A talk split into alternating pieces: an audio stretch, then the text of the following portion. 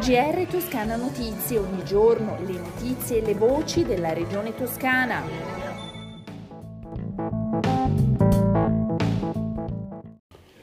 Una buona giornata dalla redazione di Toscana Notizie. Apriamo il nostro giornale con la campagna vaccinale anti-influenzale che partirà in Toscana dal 25 ottobre.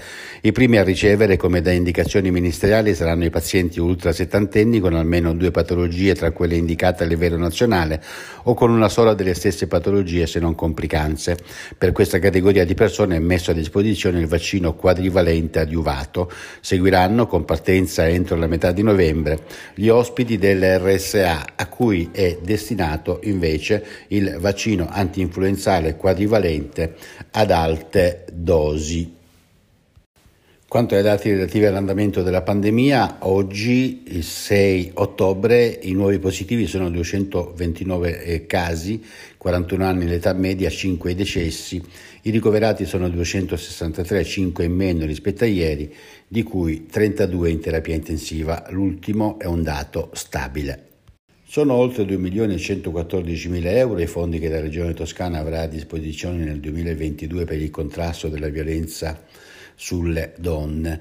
Di questi 1 milione e 462 mila euro sarà destinato al finanziamento delle strutture cardine delle reti territoriali a supporto delle donne, 24 centri antiviolenza a cui andranno 621 mila euro e 20 case rifugio già esistenti in Toscana a cui andranno più di 840 mila euro.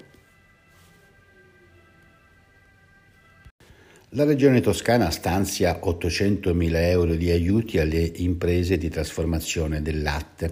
È stato completato proprio in questi giorni, infatti, l'erogazione di 800.000 euro alle piccole e medie imprese casearie che hanno sofferto dal punto di vista economico a causa della, della eh, pandemia. I fondi sono stati assegnati a 17 imprese che hanno beneficiato di un importo massimo di aiuti pari a 50.000 euro, commisurato alla perdita di fatturato registrata nel periodo marzo-maggio del 2020. 2020, cioè nel periodo del primo lockdown a seguito della pandemia da Covid-19 rispetto allo stesso periodo del 2019. Le colline metallifere del Fiore in provincia di Grosseto sempre più connesse in fibra ottica. Anche a Rosano cittadini e imprese potranno navigare in rete fino a un gigabyte al secondo, come avviene già da alcuni mesi a Pitigliano, Seggiano, Santa Flora, Roccalbegna e Semproniano. Sono infatti terminati i lavori di cablaggio nell'ambito del programma della Regione Toscana. Le solite previsioni del tempo prima uh, dei eh, saluti, il cielo in tutta la Toscana in mattinata sarà uh, nuvoloso irregolarmente, più consistente nell'interno e sui rilievi con possibilità di isolate precipitazioni dal pomeriggio, l'aumento della nuvolosità, le temperature e l'ulteriore calo, soprattutto nei valori massimi sulle zone interne. Con le previsioni del tempo si conclude il giornale radio di Toscana Notizie un saluto dalla redazione ed Osvaldo Sabato.